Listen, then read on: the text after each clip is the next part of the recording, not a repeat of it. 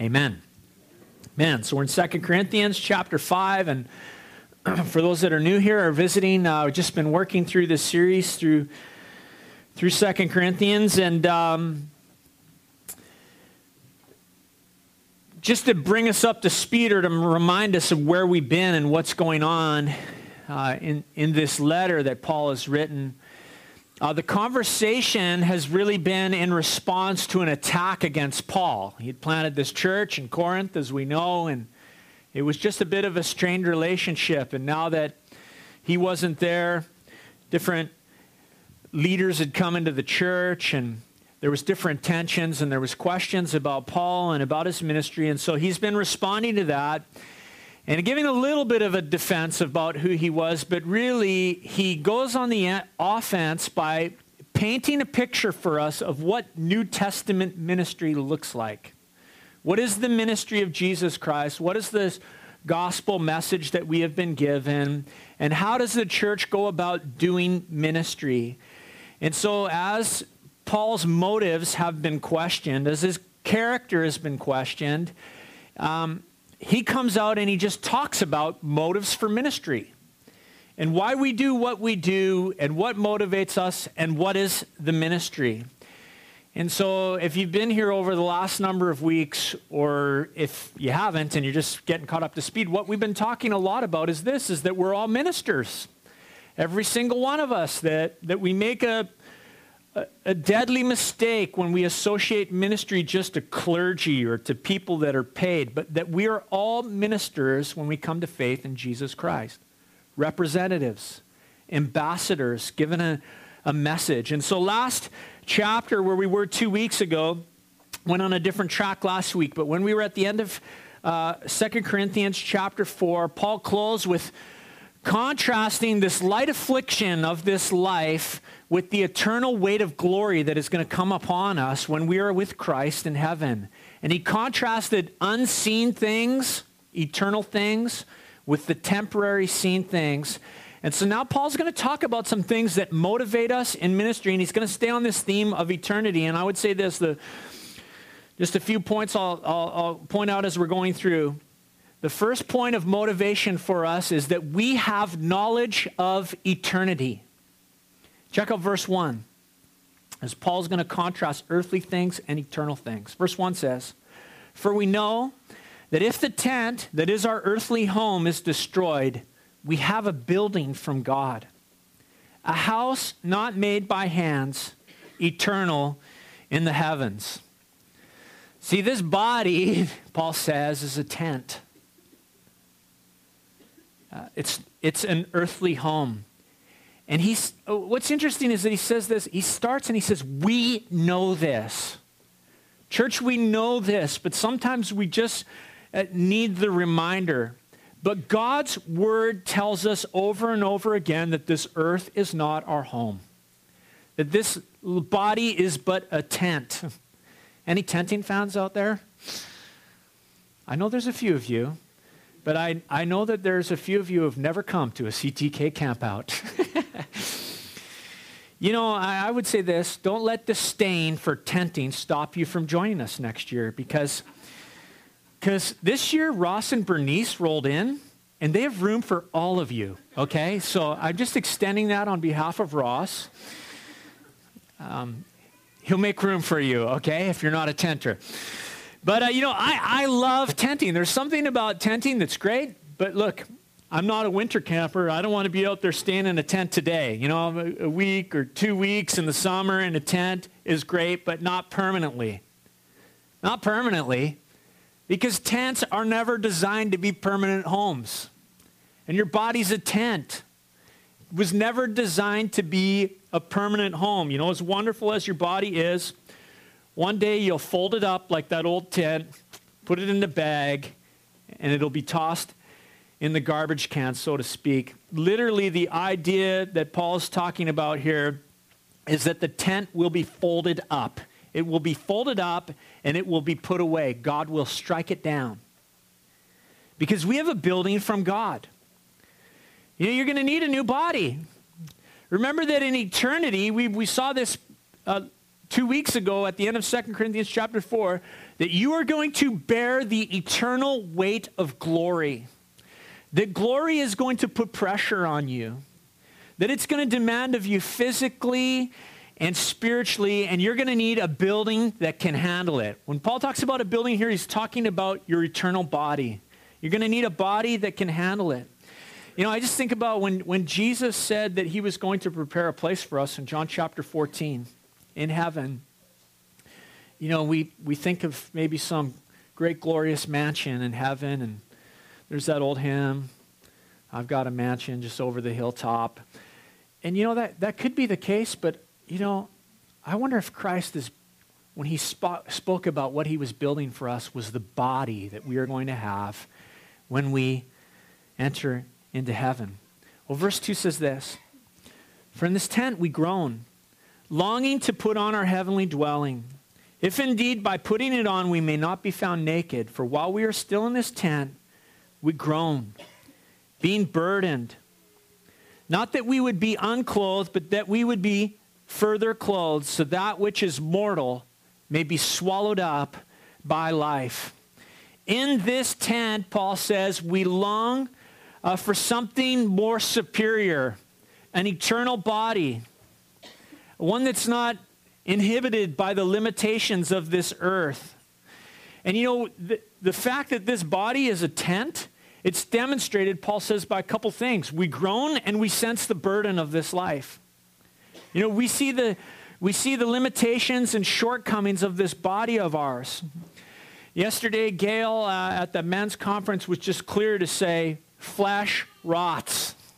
And he talked about it and he told us nasty things about the flesh because flesh rots. Flesh rots.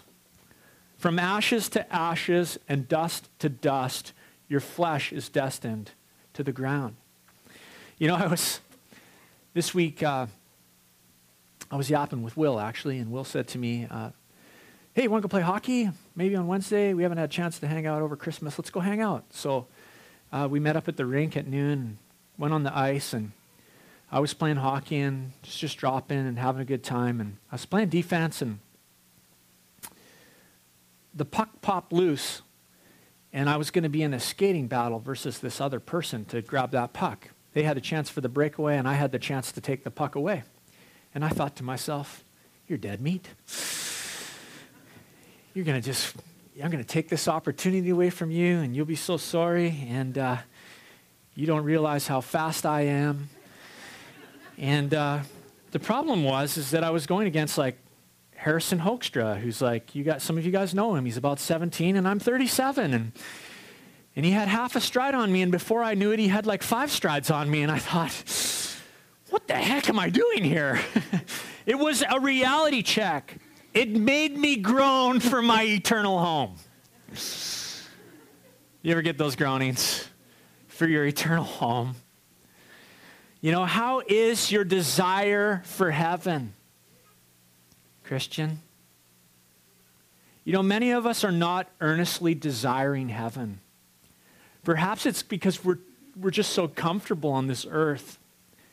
It, you know, I'm not saying we should seek afflic- affliction or anything that, but neither should we dedicate our lives to the pursuit of comfort. See, there is nothing wrong with earnestly desiring heaven. We saw that in 2 Corinthians chapter 4. It's a good, godly thing to desire heaven and eternity. I think for a lot of years, the church has been beat up for thinking that it's wrong to be eternally focused. It is right. There is something right about being able to agree with Paul and saying, Yes, in this body I groan and I am longing for my eternal home. I sense the burden of life and relationships and stress and this and that. And God is helping me in the midst of that. And I'm getting through and I'm having victory and I'm growing. But man, I'm looking forward to eternity. See, he who has prepared this very thing for us is God. And God has given you a deposit of that which is to come. He is preparing you. You have been made for the purpose of eternity. Eternity is set in your hearts. God designed you with that eternal longing to know Him and to be known and to live forever. It's why we see such a such a craze in our culture about aging and not wanting to age and not wanting to get old. It's eternity is in your heart. But the scripture says this God has given you the Holy Spirit as a deposit. As a deposit. See, the promise of heaven is backed up with a down payment. Does God's Spirit live in you? You're the temple of God. How does the knowledge of eternity, you know, touch your heart? Because God has put in a deposit, He's giving you a taste of heaven by the presence of the Holy Spirit in your heart and in your life. And so Paul says this in verse 6 So we are always of good courage. I mean, he's been saying that throughout this book. We're confident, we're of good courage, we're pressed, we have these things going on, but man, we have hope. We're of, we're of good courage. We have a confidence in the Lord. Verse 6 continues again. It says, So we are always of good courage. We know that while we are home in the body, we are away from the Lord, for we walk by faith, not by sight. The next, voter, the next motivator for us, we have knowledge of the, of the eternal, but the next thing that motivates us as we live for Christ is this we walk by faith and not by sight. The life of faith. To walk by faith means this it means we make faith part of our daily life everywhere. You know, I'm sure you've had times in your life where you've wanted to step out and do something great for God. He's given you some sort of opportunity or this, and you, you spend time with Him. You get a conviction of truth and belief about the Word of God, and then you step out in faith to do something and you watch for God to work. And you know, that is awesome. That is godly. We want to take steps and actions of faith. But the New Testament conviction of truth and belief regarding our relationship with God and our relationship with other people when Paul says we need to walk by faith, he's not just talking about the big stuff because he's talking more about the everyday areas of life. We walk by faith. We bring faith into everything. Faith touches the daily duties of life. Faith touches our parenting. Faith touches our marriage. Faith touches our work. Faith touches our friendships. Faith touches our neighbor faith everywhere. That's what he's saying here. We walk by faith. It's not just when we're trying to do something great by God. It's Monday to Saturday. It's Monday through Sunday. It's 24 7. We walk by faith, not by sight. He says in verse 8, Yes, we are of good courage. And we would rather be away from the body and at home with the Lord. And so there's some points about faith here that I want to uh, just point out to you over these next few verses. The first thing Paul points us to is the desire of faith. What is the desire of faith? It's this to be away from this body and to be at home with the Lord. Remember Abraham? He set his sights on a city whose foundation and builder was God. And this desire is birthed in us because we know Bible truth. We know what God's word says and the Holy Spirit's presence in our life as a deposit. We long to be away from this body and at home with the Lord, and that's good. We should. You know, I guess the question sometimes people ask is this what happens when we die? Or what happens to believers when we die? Well, the text answers this plainly, doesn't it? When we're away from this body, we are present with the Lord. We're present with God. To be away from this body is to be at home with the Lord. You know what? Whatever you envision heaven to be, whatever you envision eternity to be, know this that primarily it's about being with God. It's about being with the Lord. The Lord is what makes heaven great. Oh, yeah, streets of gold and this and that. But it's the Lord and His presence that makes heaven great. And to be away from this body is to be at home with the Lord, unhindered, unrestricted, in his presence, beholding his glory. I can't remember who it was I spoke to this week, but somebody somewhere throughout my week I was talking to someone and they were they'd been away on holidays and they were talking about coming home from holidays. And that how holidays are so great. They totally enjoyed their holiday. They looked forward to going away on holidays, but that there was something about coming home, even in January. Going home at the end of a workday, or going home at the, the end of a camping trip, or going home after a holiday. There's something about home where you just, your guard comes down, you relax, it's your place, it's, it's where you are at home. Well, Christian, heaven is your home. You're going to have a homecoming. And faith desires to be with the Lord. Verse 9 says, So whether we are away, sorry, whether we are at home or away, we make it our aim to please Him. So if the desire of faith is for heaven, the aim of faith is this to please God, whether we're at home or whether we're away. I want to please God. Don't you want to please God with your life? You know, especially since as Paul talks about eternity, and as we're about to see here, that everything has eternal consequences, absolutely everything. He says this we, we aim to please God. That's our ambition. You report to headquarters. You know, Alexander Maclaren said this you report to headquarters Never mind what anyone else thinks of you. Your business is to please Christ. And the less you trouble yourselves about pleasing men, the more you will succeed in pleasing Christ. See, heaven is our home. But it's the Lord who decides when we get there. And so, right now, in, in absence from his presence, we want to please our Heavenly Father. We want to please our dad.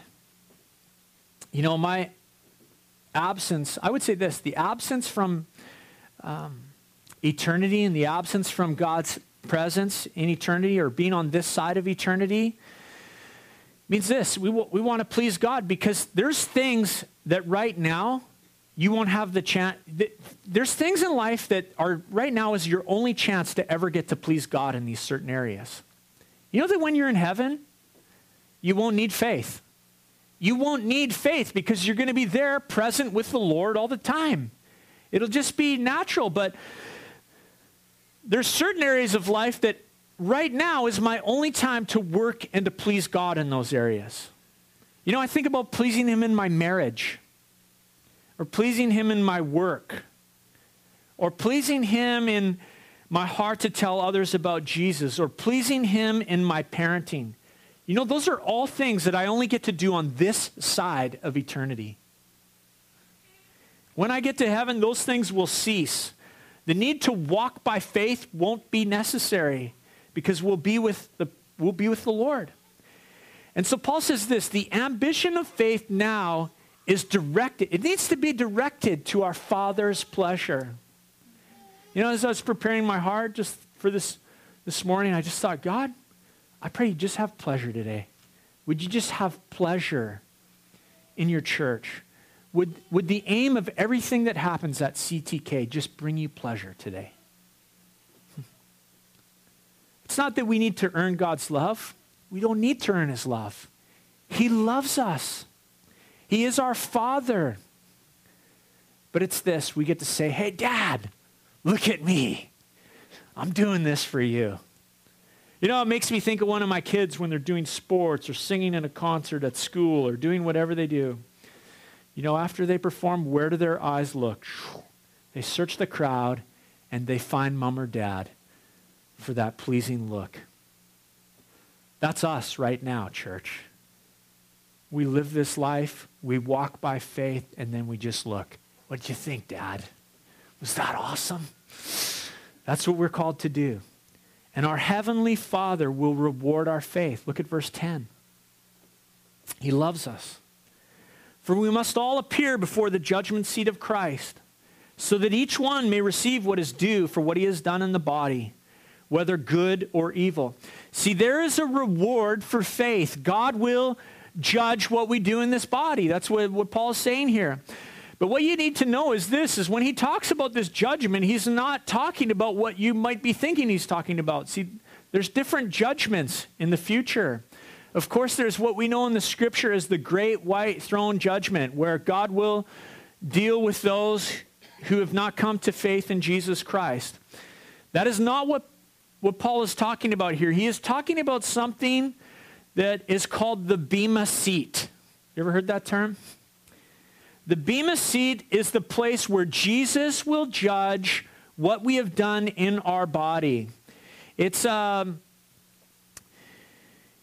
so, so what you need to know about the Bema seat is this, is that it has nothing to do with inheriting eternal life. It has nothing to do that. Eternal life is taken care of by the cross and by putting our faith in Jesus Christ. And so, heaven, eternity, done deal. But the Bema seat is about where Jesus takes the time to go through our life and to give the rewards. It's like a picture of the Greek Olympics, you know, awards being handed out to the athletes who have run their race. See, Jesus will judge what we have done, and he will judge the motives behind what we have done. You know, what we have done will be judged. You know, they, they, they say you can have a saved soul, but a wasted life. You know, your troubles for the gospel, I'm telling you, will be worth it. And so don't waste your life. God will reward you. Jesus will reward you. Serve the Lord knowing reward. Serve the Lord knowing that reward will come. But know this at the same time the Lord Jesus will also judge your motives. Because we know that you can do all the right things and yet have all the wrong attitudes in those actions all the wrong attitudes motivating you. You can do good things, but if your heart isn't in the right spot, the Lord knows. And He will judge that accordingly. And so, appearing at the Bema seat, appearing at this seat of judgment that Paul is talking about here, you need to know this that this is a privilege, what he's talking about. This is a good thing. This is an exciting thing. This is an assessment of our works and our integrity and our character, and then there are rewards handed out accordingly. But the scripture also says this in Hebrews 10:31 that it's a fearful thing to fall into the hands of the living God because our God is a consuming fire. So Paul says this in verse 11. Therefore, knowing the fear of the Lord, we persuade others. But what we are is known to God, and I hope that it is known also to your conscience. And so, the third motivating factor for us as we do ministry for the Lord is this is that we know what it is to fear the Lord. We know what it is. We know that apart from a relationship with Jesus Christ, the destiny of the lost and the destiny of many people will be an eternity apart from the presence of God. And it's because of a relationship with Jesus Christ that we have been delivered from uh, or saved from that terror.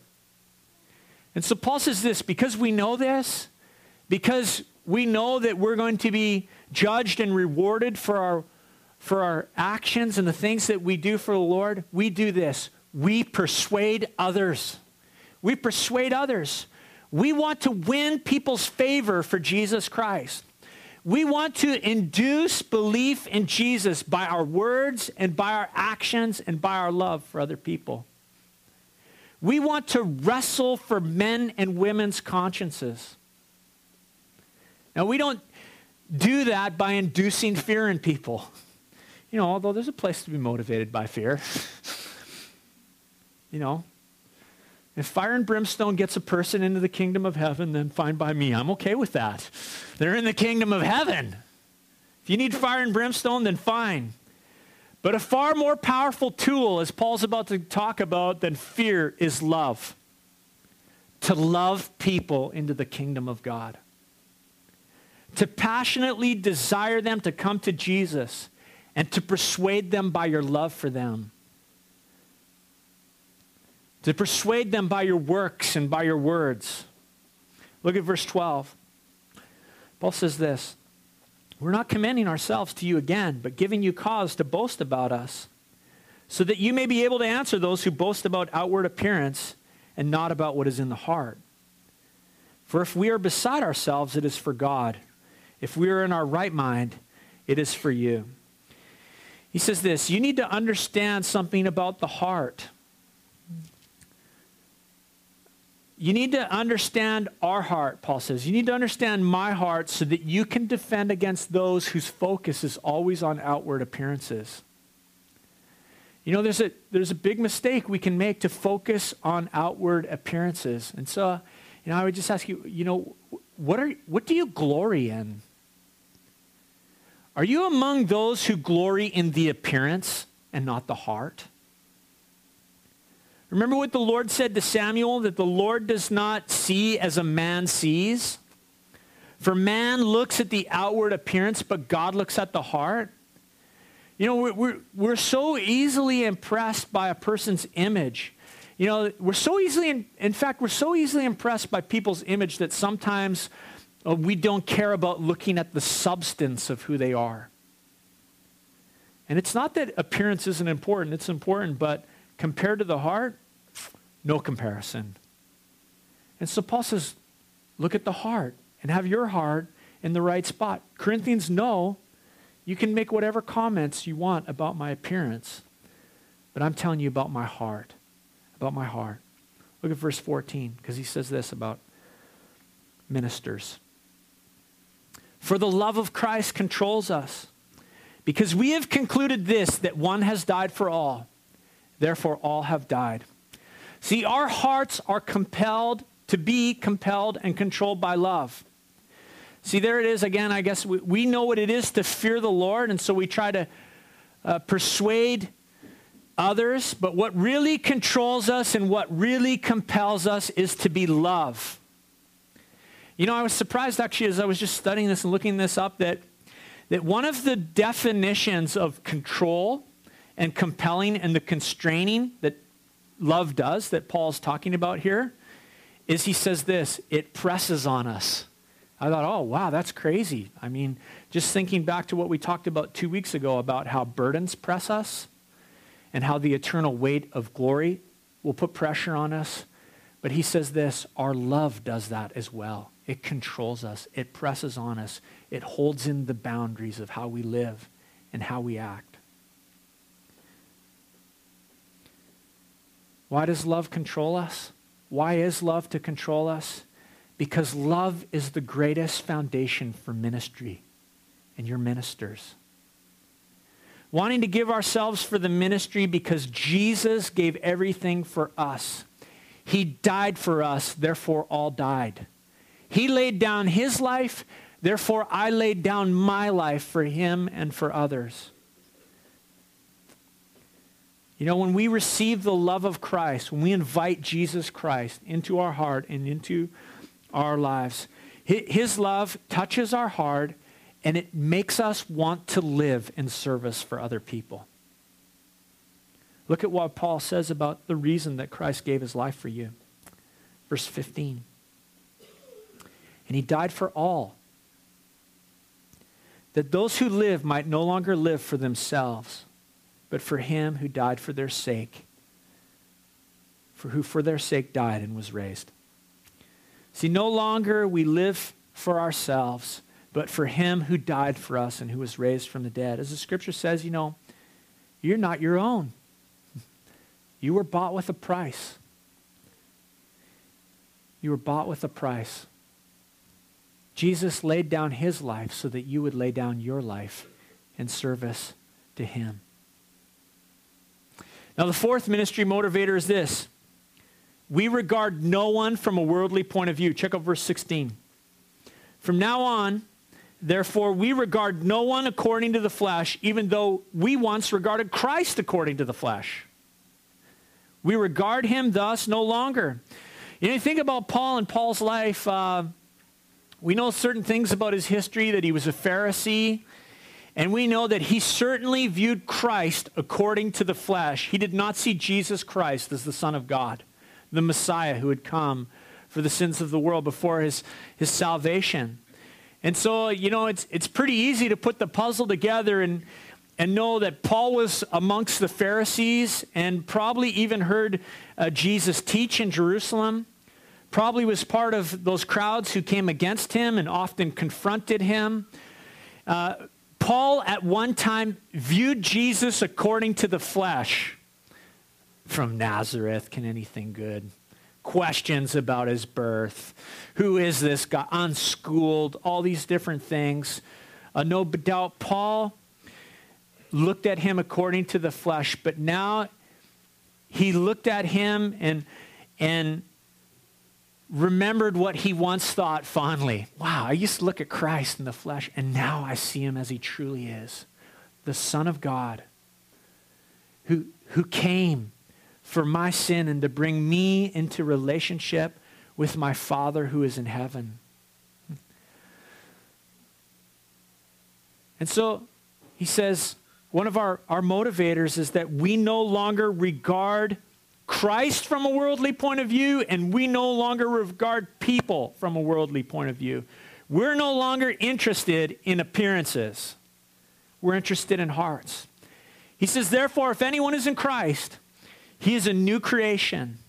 The old is past. Behold, the new has come. Isn't that a great verse?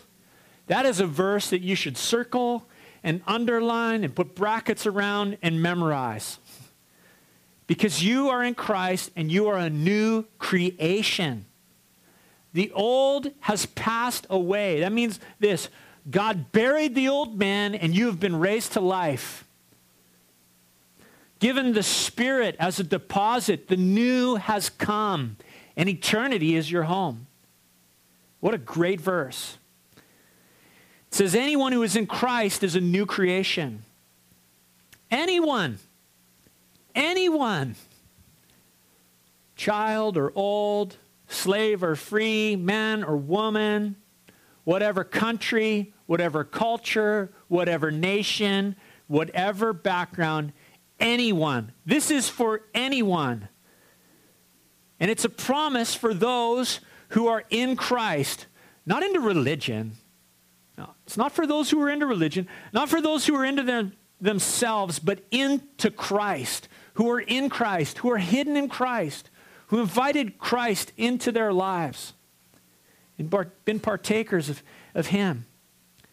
See, Jesus changes those who come to Him by faith. And maybe you don't know Jesus. I can tell you something about Jesus. Maybe you desire your life to be changed and your situation to change and your circumstances to change. They might not all change. But Jesus will change you as you invite him into your life, as you come to him in faith. He, you will become a new creation. He will regenerate you.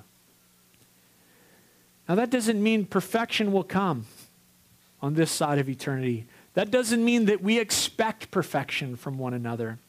But it means this we'll be changed and we are being changed. It's for those who are in Christ. But this verse also tells us something about, you know, as we talk about not viewing anyone according to this world or according to the flesh, it tells us some of the things that we need to regard about the unbeliever. And that's this that those who don't know Jesus are in need of reconciliation with God. You know, all too often, I think that the church just makes the mistake that that's unfair that we expect those who are not in Christ to live as though they are. We expect this world to act as if they're new creations when they're not.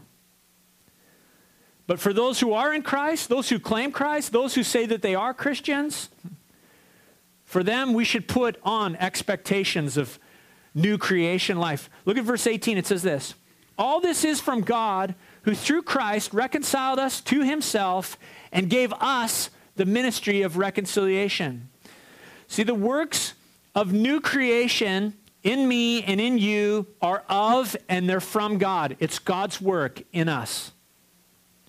And Christ reconciled us to God. See, God did the work of reconciliation where this relationship between man and God is broken It's God who initiated the reconciliation. And he did this work of reconciling this broken relationship through his son, Jesus Christ. He did not neglect his holy justice.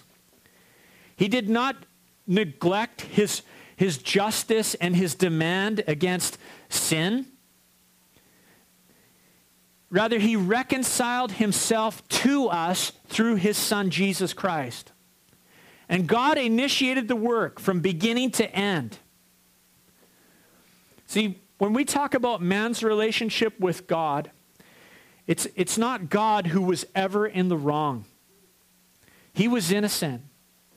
It was mankind's act and my act and your act of rebellion and sin that needed to be reconciled to God. And God did it. He did the work in his son Jesus. Now, the amazing thing about this is this to me that he has given us the ministry of reconciliation, your ministers.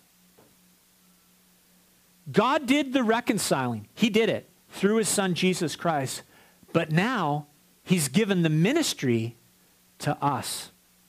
He committed to the church the message of reconciliation. Check out verse 19. That is, in Christ, God was reconciling the world to himself not counting their trespasses against them, and entrusting to us the message of reconciliation. See, the message of the church is this to the world God is not counting your sins against you. God is not counting your trespasses against you. He's made a, He's reconciled you. You need to come to faith in Jesus Christ. See, reconciliation to God comes for men and women through a message. The message of reconciliation through the hearing of words. God uses the preached word to reconcile men and women to himself.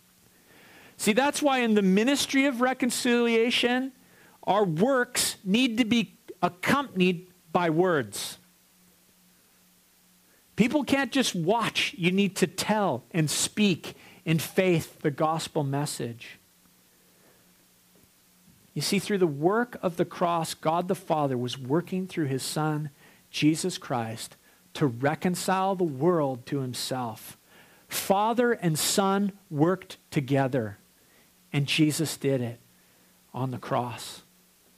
On that cross, the Father laid on Jesus all the guilt and all the weight of sin, and Jesus perfectly bore that weight, and he totally satisfied the wrath of God, and he paid the penalty for our sin. Jesus was judged for sin, he was judged for my sin, he was judged for your sin.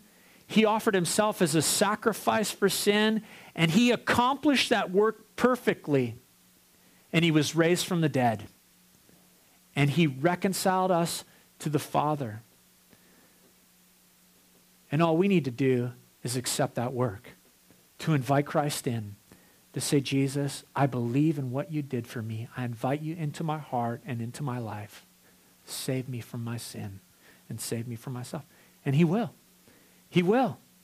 And so verse 20 says, Therefore, we are ambassadors for Christ God making his appeal through us, we implore you, on behalf of Christ, be reconciled to God.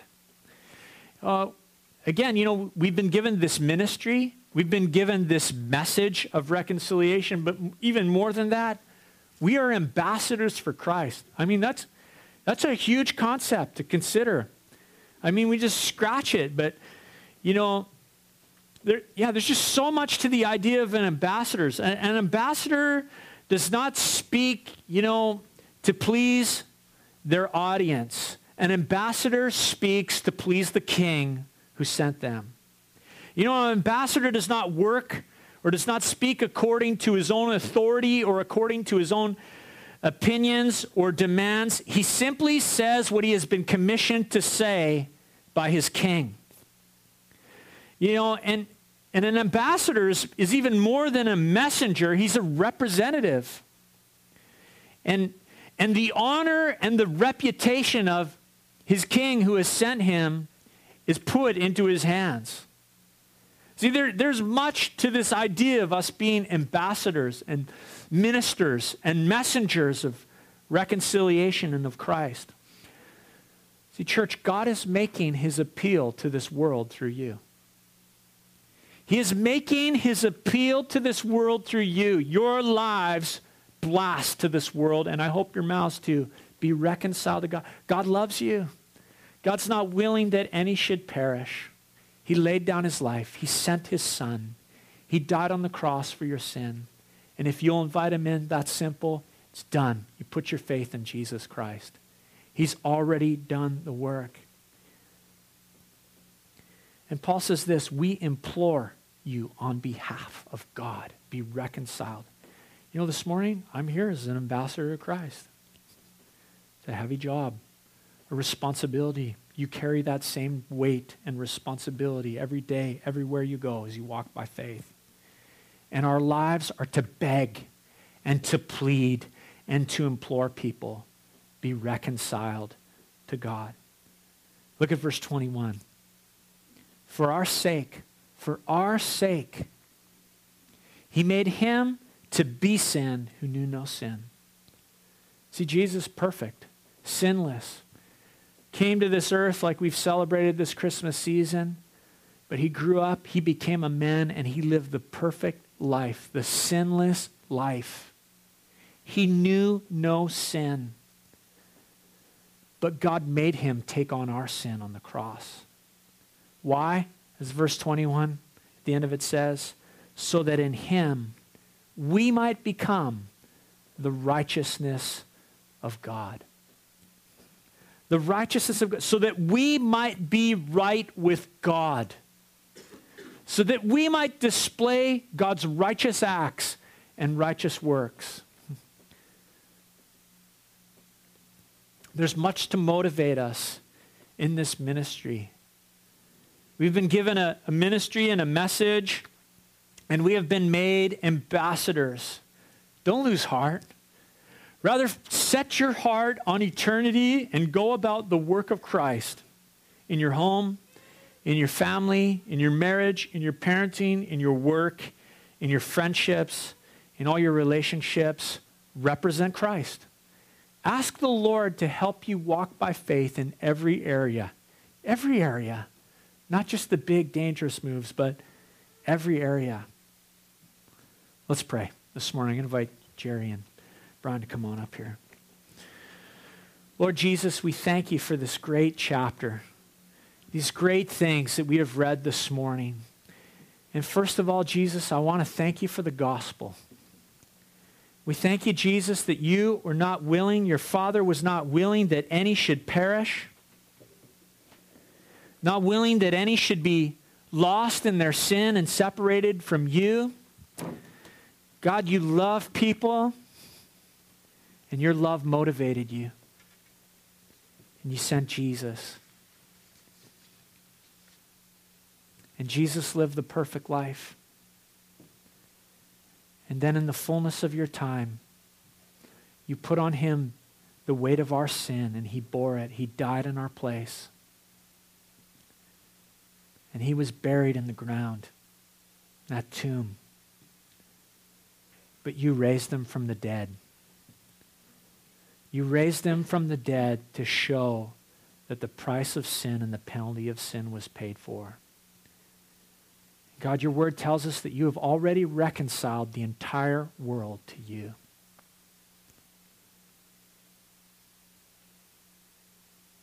You have already reconciled the entire world to you. But we must acknowledge it.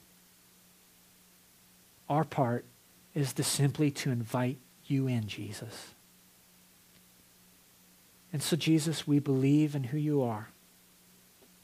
We believe in what you have done.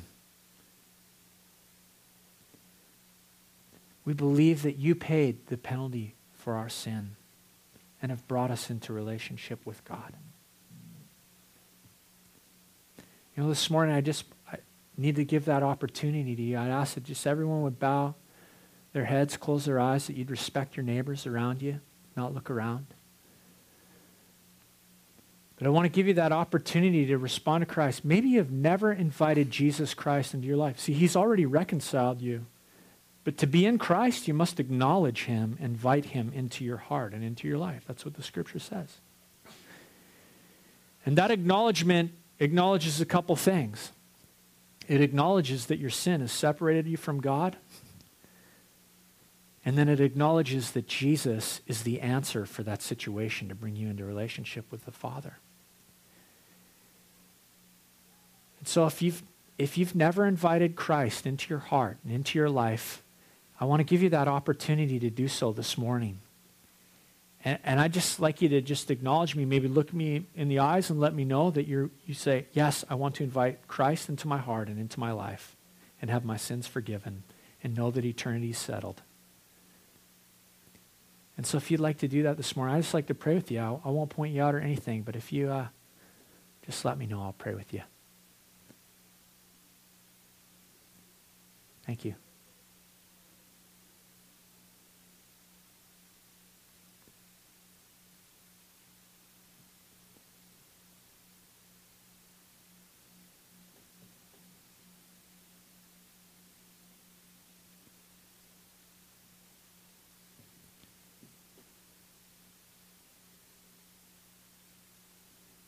I just ask that we'd all pray along in our hearts. I'll lead us in a prayer, just inviting Christ into your heart and into your life. And that person that responded, I invite you to just pray with me.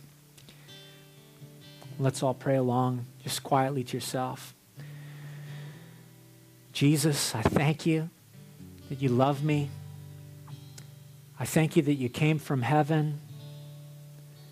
You gave your life for my sin. This morning, Jesus, I acknowledge that My relationship with God is broken. And I own my part in that. And I ask this morning that you'd forgive me. I ask you to forgive my sin. And I thank you, Jesus, that you have done that, that you paid the price for my sin. And this morning I put my faith in you. I invite you into my heart. I invite you into my life. I ask you to make me a new creation. God, I pray that you would settle in my heart eternity and that I would know. I thank you, Jesus, for that in your name. Amen. Lord, this morning I, I just pray that as the question of eternity being settled in, in our hearts that you just pour your peace now, Lord. Lord, you said, your word says that you give your spirit as a deposit. So, Lord, for that life right now, I just pray that your Holy Spirit would come in. And that there'd be a taste of heaven right now, Lord. That there would be a taste of eternity. That there would be peace, Lord. I pray for peace in the heart. Pray for peace in the mind, Lord. I pray for a sense of rest. And I pray for the strength that comes from your presence, Jesus. Thank you, Lord. Thank you, Lord, that heaven rejoices. And Lord, we thank you as, as your church that you've given us this mission as ministers, as ambassadors. God, would you help us to grow in faith? To walk the life of faith, Lord, in everything. We pray, Lord, that our lives would preach Christ and that our words would preach Christ. God, we pray that your love would compel us and constrain us and can control us in every way. We thank you for your word this morning, Lord. In Jesus' name, amen. Amen.